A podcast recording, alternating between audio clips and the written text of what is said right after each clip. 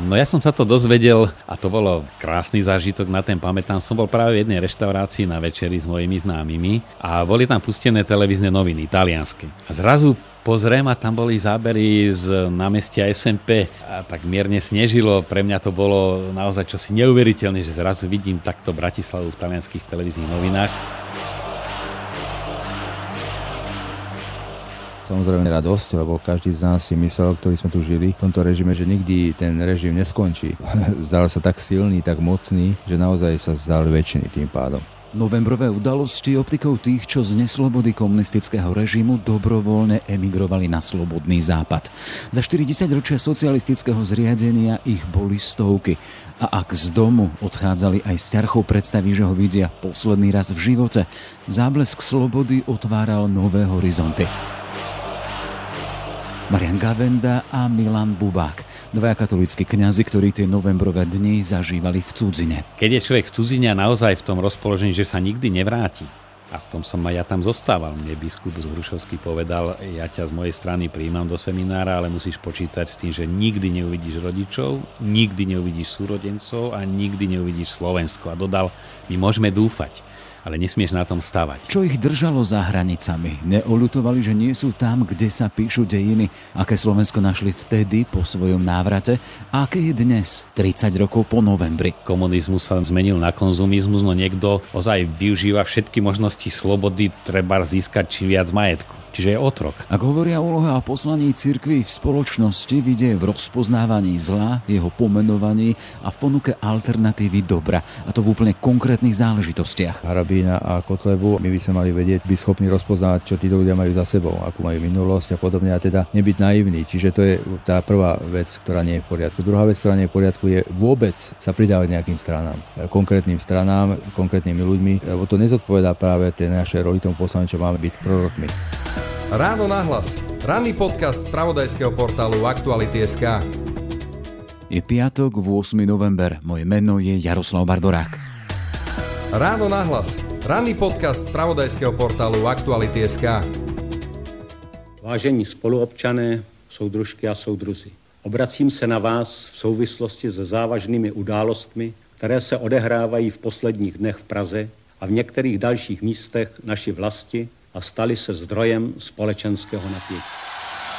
Mír dál zůstává s touto krajinou.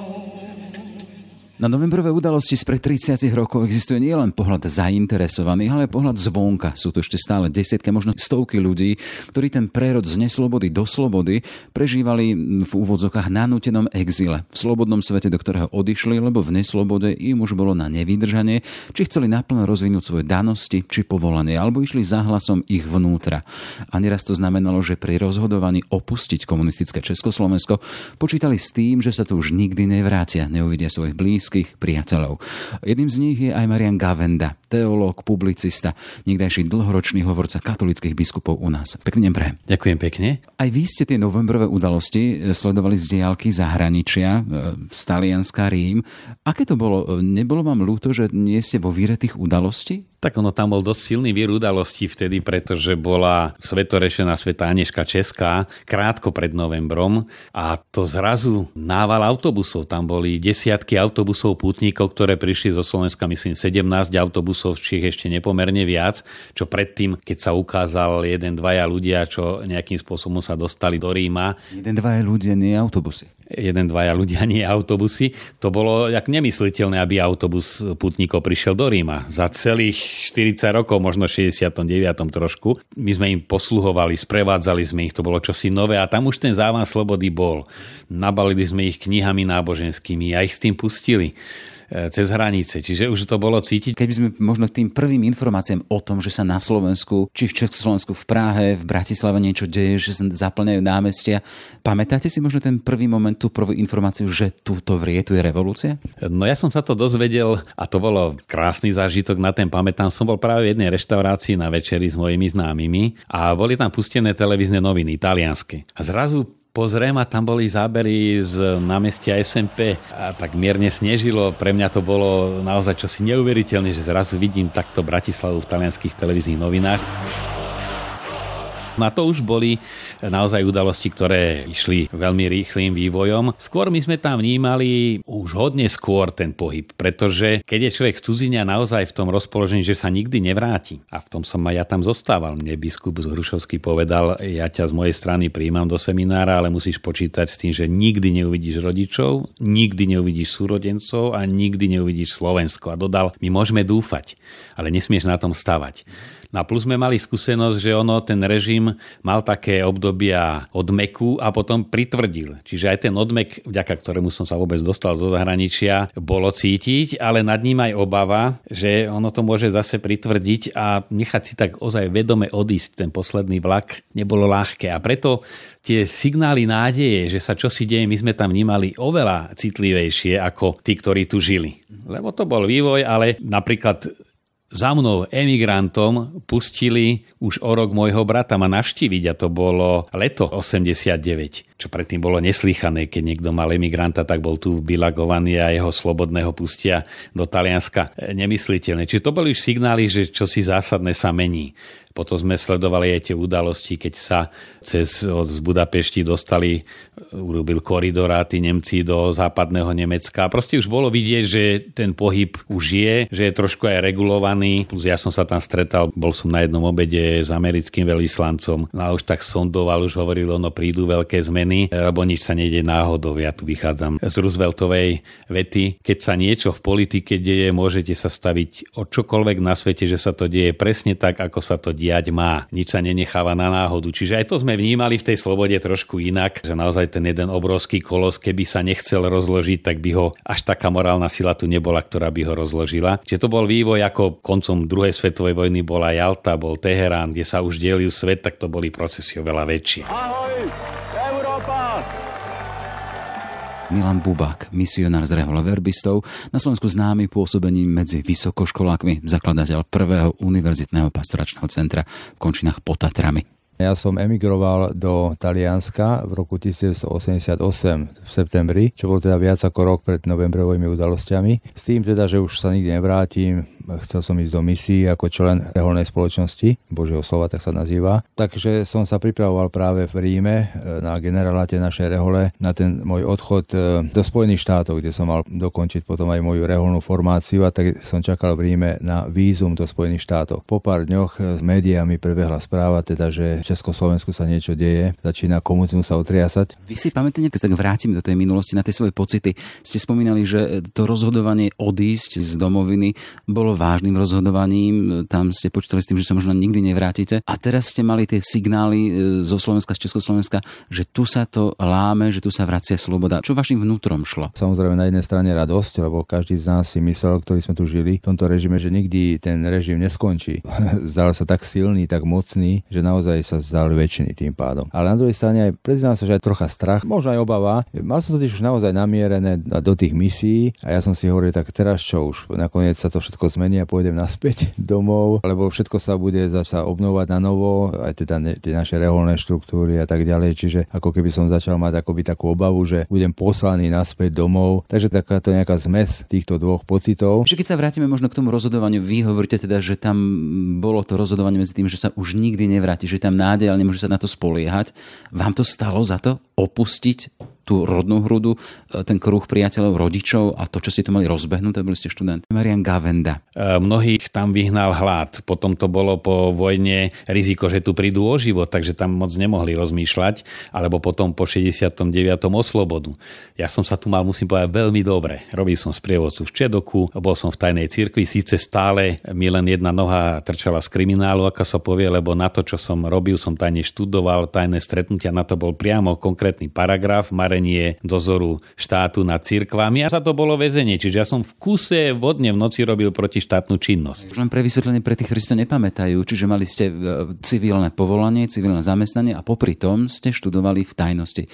Ste sa pripravili na kňazstvo, hej? Áno, no a to boli víkendy formačné a potom študijné, kde vždy niekto nám prednášal a potom po prejdení látky boli skúšky. Na to, že sme boli len dvaja, traja v tom jednom akoby turnuse, tak tá skúška trvala nejakých 10 hodín. a tam sme prešli fakticky všetko. To bolo hodnotné štúdium, tá sa muselo vedieť. Ale v každom prípade sme prišli až k tomu, teda ste sa rozhodli, že pôjdete preč z tejto našej neslobody v Československu. Stálo vám to za to a prečo ste, za čím ste vlastne šli do zahraničia, do neistoty? No mne to stálo za to len kvôli povolaniu, inak by som isto neemigroval, pretože nejaké extra nároky som nemala. V tej neslobode som si zvykol žiť, v nej sme vyrastali. To už bolo samozrejme, že určité veci sú tu zakázané a my si to nenecháme zakazovať. Čo bolo zakázané? No bolo, čo sa týka náboženstva, všetko skoro zakázané, okrem tých omší s limitovaným prístupom do kňazského seminára oficiálneho. No a ja som v tej tajnej cirkvi od chlapca vyrastal, ako súčasť toho života, tie ministranské tábory a potom postupne tie duchovné cvičenia. V tom som rástol a v tom som aj ako človek, ktorý cíti povolanie, chcel pokračovať na Slovensku, a keď sa ukázalo, že tá generácia povojnová, ktorí zostali v Ríme, už stárne a prejavili záujem, že by bolo dobré, aby som sa tak zaškolil a prebral určité úlohy po nich. No a mňa tie médiá vždy bavili. Tak povedali, Marián, prídi, tak som teda už oficiálne odišiel, ale proti vtedajším predpisom som sa nevrátil. No ale pravdou je, že to ako keď idete na operáciu a máte takých 10% nádej, že sa vydarí. No, ale inak, že zomriete. No tak isté je, že človek počíta s tým, že sa nevydarí a dúfa, že tých 10% môže výjsť, ale to rozhodovanie bolo ozaj, a som zaň vďačný, že dať všetko na jednu kartu a povedať si, zostávam a budem tu z cudziny, nikdy na Slovensko neprídem, ale budem slúžiť Slovensku. No ale bez motivácie duchovnej by som to nerobil. Do akej miery možno tam aj zohrávalo to, že to možno bolo to ťažké rozhodovanie, lebo keď človek emigroval alebo zostal v zahraničí, tým ohrozil aj svoju rodinu, svojich rodičov, súrodencov, neboli ste ženatí. Z týchto ohľadov mi išlo najmä o brata, ktorý strašne túžil po medicíne. Už 3 pokusy robil, ho nezobrali, a práve v čase, keď som sa chystal emigrovať, ešte raz to skúsil a zase ho nezobrali, lebo medzi tým bol na vojne. No a tu hrozilo, že už keď mu brat odemigruje, tak nebude mať šancu. No tak tento ohľad bol. Doma zase som sa až tak nebal, pretože otec bol v 50. rokoch zatknutý za podozrenie z velezrady, hoci to potom dobre dopadlo, ale tiež tá šibenica mu visela nad hlavou, takže boli zvyknutí. Keď ho potom zavolali na výsluch, začal sa proces so mnou, tak išiel s nadšením, že vo väznici, kde mu potom zaviazali oči a viedli ho do cely, on si zobral kufrík a išiel na stanicu a domov. Tak pre neho ten výsluch bol vlastne pekný zážitok, aj vedel, ako im tam odpovedať, a to bolo v pohode. Ale hovorím, to zanechať, a práve, že ja som tu mal krásne priateľstva, aj tá tajná cirkev, to boli živé vzťahy a do tej anonymity západu. No v tom zmysle to bola veľká obeta. Ale nechcem robiť hrdinu, nebolo to veľké riziko, ale obeta to bola. No. Milan Bubák. Sme dostali z Ríma, z generálátu naše rehole odkaz sem na Slovensko, že bolo nás tu už dosť takých tých tajných mladých reholníkov a nám povedali, nájdete si spôsob, ako ich vysielať von na misie, keďže sme misijná rehola. No a nakoniec sa tak zvrtlo, že ja som bol prvý, ktorého poslali von. A akým spôsobom ste potom opustili tú krajinu? To bolo v rámci nejakého zájazdu, alebo ako sa emigrovalo? Bolo to v rámci zájazdu, že bol letecký zájazd z Prahy do Ríma na týždeň, a tak som sa tam prihlásil a nejakých zázačných dôvodov dostal som vízum. Tak som vycestoval z Prahy lietadlom do Ríma v septembri 1988 na dovolenku.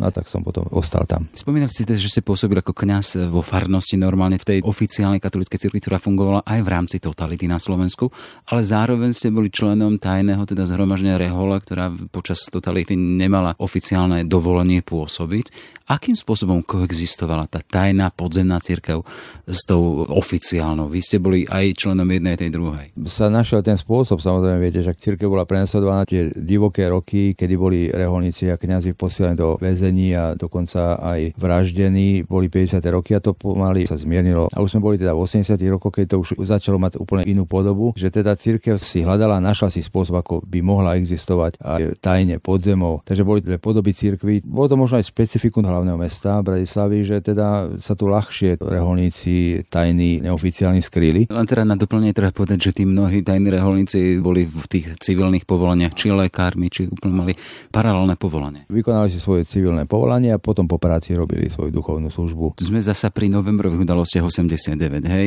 Tam zaznelo viacero požiadaviek, ale tá základná bola, aby stratila to svoje výsostné, dominantné postavenie komunistická strana Československa, ktorá vtedy mala pod palcom vlastne všetko. Ako ste vy vnímali takúto požiadavku, že aha, tá moc, ktorá nám robila tak zle, pre ktoré sme aj museli možno aj odísť, mnohí odcestovali z krajiny, alebo mnohí boli vo väzeniach, boli väzňami svedomia, tá padla. Plne si uvědomujeme, že další vývoj socialismu v naší zemi není možný bez reforem. Od tohoto kurzu sledujícího zlepšení života lidí u nás neustoupíme. Vedení komunistické strany a Československo... Ja sa priznám, že ja som to až tak veľmi neprežíval v nejakom až takom veľmi pozitívnom slova zmysle. Samozrejme, bola to veľká radosť, že táto moc spadla. Ale ja som nejako prežíval sebe, kde si vo vnútri taký pocit, že diabol si nájde inú cestu. Možno, že ešte komplikovanejšiu k tomu, aby dobro vo svete ničil aj naďalej. Za komunistov nepriateľ bol jasný. Ale potom, čo nastalo neskôr, potom už opojení tou radosťou, tak bolo to, že naozaj to zlo k nám prichádza z rôznych strán a nie je ľahké ho rozlíšiť a teda cirkev, ktorá bola prenasledovaná vtedy, z jednej strany začala byť prenasledovaná alebo nejakým spôsobom pranierovaná z mnohých strán a teda vieme, že v čom žijeme dnes. To tento pocit som nejako sebe mal. Marián Gavenda. Poďme opäť k tým novembrovým dňom, čiže vtedy zo Slovenska k vám do Ríma prichádzali tie správy, že sa tu niečo deje, že sú tu požiadavky na demokratizáciu spoločnosti. Boli tu predpoklady toho, že sa tu vracia sloboda. Neprecitli ste do túžby možno vrátiť sa, aby som tu mohol pracovať a podieľať sa na tom, čo sa tu bude budovať? Vtedy nie. Nestačilo vedomie, že keď by sa niečo stalo, napríklad, ja neviem, otec dostane infarkt, alebo brat by sa ženil, že sadnem na rýchlik a od nejakých 15 hodín som doma. To práve som videl, že prvý rok a druhý rok mojho života v Ríme bol navlas rovnaký. Akurát v tom prvom roku vyselo nado mnou to nikdy. Nikdy. A potom už len to vedomie, že ja môžem prísť. To sa nedá porovnať. Práve ten zážitok slobody, že mňa zrazu tá železná opona neexistuje a nelimituje, no tak to už potom bola pohoda. Ja som až ďalšie leto prišiel a teda 2 roky som bol vonku a rok som už mohol prísť a som už ani neišiel. Som vedel, že môžem, tak to mi stačilo. A aký bol potom ten návrat? Odchádzali ste z neslobodného Československa s tou malou dušičkou, či sa mi podarí možno zostať bez nejakých následkov v tom zahraničí. Potom ste mali možnosť vrátiť sa. A čo to bolo? Aké ste našli Slovensko vtedy? Mnohí a hlavne tí, čo boli dlho zahraničí, tak si to až príliš idealizovali. Teraz sa všetko zmení. Ja som bol skôr skeptik. Viem, že som v tom čase jeden príspevok do Vatikánskeho rozhlasu napísal, kde som argumentoval tým, že aby sme nedopadli ako tí, ktorí prežili koncentrák a potom nezvládli ten návrat, že prvú možnosť nájsť sa, tak sa skoro obžrali na smrť. To som použil ako príklad, že ten skok do slobody môže byť aj nebezpečný, že sa treba naň pripravovať a to som vysielal, ešte to sa len začínalo dávať do pohybu, že trošku poukazovať, že do tej slobody treba aj dorásť. A potom po prvom lete na Slovensku som urobil príspevok do Diakonia, to bola taký mesačník pre kňazov, ktorý vychádzal vonku, kde som to nazval moje dojmy zo Slovenska. A som aj zdôraznil, že prvé dojmy sú neobjektívne, lebo sú prvé, ale zase majú tú sviežosť toho iného pohľadu. No a tam, keď si to spätne prechádzam, tak dosť napríklad som tam bol skepticko-kritický aj voči tomu, že KDH je taká ani ryba, ani rak v tom čase, že sa z jednej strany profilovala ako cirkevné hnutie, ako boli fokolárini a iní, a zároveň ako politická strana. Kde som už vtedy hovoril, to má byť politická strana, ktorá má politický program a veriaci majú chodiť na púte ako farnosť, ako nejaká skupina, nie farská púť KDH do Ríma, vtedy to bolo. Čiže ja som, tak dá sa povedať, že trochu predvídal, že toto nebude robiť dobrú krv. Politika sa má robiť ako politika, pastorácia ako pastorácia. Jednou z požiadaviek novembra 89 bola aj odluka cirkvi od štátu, ktorá doteraz sa nenaplnila. Vy tam badáte nejaký rozdiel medzi tou požiadavkou, ktorá bola autentická v tých novembrových dňoch a ktorá zaznieva teraz opätovne? Milan Bubák. Nerozumiem celkom. V tom období spred 30 rokov to bolo skôr nechajme už cirkev, nech si pôsobí slobodne. Ale aktuálne máme tu požiadavku odlúčiť znova cirkev od štátu, ale zase z iného pohľadu, aby už ten štát možno nevycicievala, či nebrala od neho peniaze, nemiešala sa možno do jeho záležitosti. Je pravdou, že najlepšie sa cirkvi pôsobí vtedy, keď nie je zaviazaná nikomu a keď môže naozaj povedať to, čo má, jak niektorí aj hovoria, takže jediný hlas, ktorý cirkev nikdy nestratí, nemala by stratiť, je hlas prorocký. To znamená, že slobodne vedieť povedať svoj názor ohľadom toho, čo vidí okolo seba, že sa deje, a teda aj ponúkať alternatívy k tomu, čo sa deje. A na to teda cirkev potrebuje byť slobodná aj v tých svojich zdrojoch a podobne. Lenže na druhej strane my nemôžeme obísť spravodlivosť, ktorú tu treba rešpektovať, lebo cirkev bola obraná o mnoho vecí, zdrojov, z ktorých žila a ktoré sa budovali celé 10 ročia, staročia v každej krajine, teda aj u nás. Teda my čakáme, že voči nám bude tá spravodlivosť uplatnená. Toto tu nenastalo celkom. Tá spravodlivosť by tu mala nastať, nastať a keby nastal, tak potom samozrejme nikto z nás netúži potom, aby dostával predsa od štátu plat. Čak vieme si aj sami vlastnými rukami a mnohí z nás kňazov zarobiť na to, čo potrebujeme, len treba to tak v rámci tej spravodlivosti. Toto hovorí ale teda kňaz verbista Milan Bubák, že vieme si zarobiť na svoje živobytie aj sami, ale tá oficiálna línia je taká, že aktuálne bol prijatý nový zákon o novom modeli financovania, ktorý len potvrdzuje to, čo tu už bolo a cirkev dostáva ešte viac peňazí. A aj v tomto kontexte opäť zaznievajú tie hlasy. Chceme otvoriť opätovne tú otázku odlúky cirkvi od štátu. Ako vnímate toto? Neviem, či od štátu je tá spravodlivá. Ja si osobne myslím, že je totiž veľa modelov, ako aj v rámci Európy, ako cirkev je financovaná, alebo ako financuje svoje projekty. No, treba sa dohodnúť na to, čo tým ľuďom vyhovuje. Teda hovorím, aby to bolo v rámci spravodlivosti. Veľmi dôležitou aj otázkou je to, že aký obraz má jedno spoločenstvo, hovoríme o cirkvi, aký obraz má v spoločnosti, ako ho vnímate? Teraz aj v kontexte posledných udalostí bol tu veľký pochod za život, ktorý vyvolal reakcie tak, ako vyvolal. Teraz sa opäť otvára teda tá otázka, či už odluky cirkvi od štátu.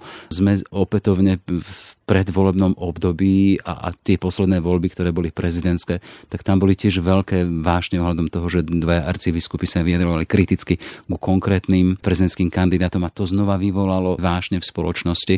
Ten obraz, ktorý máme tuto na Slovensku o cirkvi, kto zaň môže? Tak zaň môžeme aj my, katolíci, veriaci ľudia, ale samozrejme aj tí, ktorí nie veriaci, pretože často majú skreslený obraz toho, čo to je viera, čo je byť veriaci a mnohé veci, ktoré počujeme na našu adresu, naozaj sa nezakladajú na skutočnosti. Takže myslím, že je tu dosť veľa predsudkov aj zo strany neveriacich, ktoré by v dobrej vôli mali si opraviť, v čom by možno trošička potrebovala sa nastať zmena. Že áno, diskusiu treba, veriaci, neveriaci, ale mala to byť diskusia kompetentná a nepoužívať argumenty, ktoré naozaj neexistujú alebo ktoré sú úplne vymyslené alebo smiešné. Niekto ma obviňuje ako veriaceho z vecí, ktoré absolútne neexistujú, že veríme nejakého Boha, predstavujú, ktorá ani ja vlastne neverím, lebo tak ako ho počujem predstaveného alebo chápaného zo strany toho neveriaceho, takého Boha ja neverím tiež. Takže toto je tá jedna dimenzia, ale aj na nás, samozrejme na strane nás veriacich je tiež veľká chyba, dosť často sa aj dopúšťame, že si nárokujeme veci, ktoré nám nepatria. Napríklad hovoriť do vecí,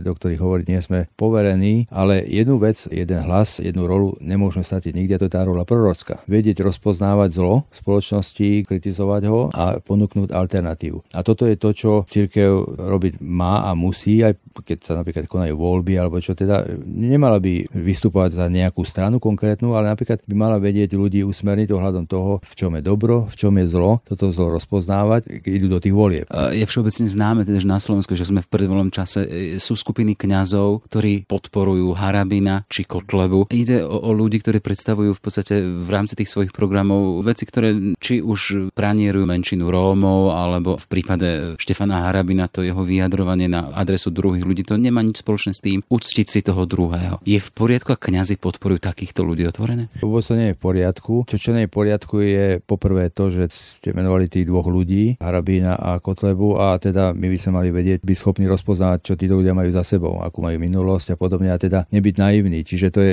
tá prvá vec, ktorá nie je v poriadku. Druhá vec, ktorá nie je v poriadku, je vôbec sa pridávať nejakým stranám, konkrétnym stranám, konkrétnymi ľuďmi, lebo to nezodpovedá práve tej našej roli, tomu poslaniu, čo máme byť prorokmi. Poďme k záveru. Teda sme 30 rokov potom, ako sa to zriadenie na Slovensku preklopilo z neslobody do slobody. Vy s tým, že pôsobíte medzi ľuďmi, stýkate sa s nimi, máte to privilegium, otvárajú sa pred vami aj vo svedomí. Sme na Slovensku slobodnejší po tých troch dekádach? Ako to vnímate? To, čo sa žije medzi ľuďmi? No určite sme slobodnejší, samozrejme, to nie je diskusia. Keď porovnáme, ako žijeme teraz a ako sme žili za komunistov, to je úplne neporovnateľná vec. No. Ale to je tak, ako aj s tými Izraelitmi cez púšť, keď prechádzali. Keď boli v Egypte, tak mali jasného nepriateľa jedného a tak vedeli sa toto schopiť, zbúriť. Ale potom, keď prišli do tej zasľúbenej krajiny, im hovorí na prahu Mojžiš, že vyber si teraz život alebo smrť, lebo už ti nebude nikto diktovať a už to bude na tebe samom, aby si sám zvážil veci a rozhodoval sa, a to už je náročnejšie. Toľko Milan Bubák, verbista, katolícky kňaz. Ďakujem veľmi pekne. Podobne aj vám. Marián Gavenda. Začínali sme tým teda, že ste prechádzali v tom svojom živote takouto silnou úvahou, teda odísť a dať na tú jednu misku váh všetko. Odídem a už sa nikdy nevrátim. Ten súčasný pocit zo Slovenska je aký? Zostávate z presvedčenia, alebo keby ste mohli, keby vás neviedzali všetky tie vaše povinnosti, by ste šli preč? Nešiel by som.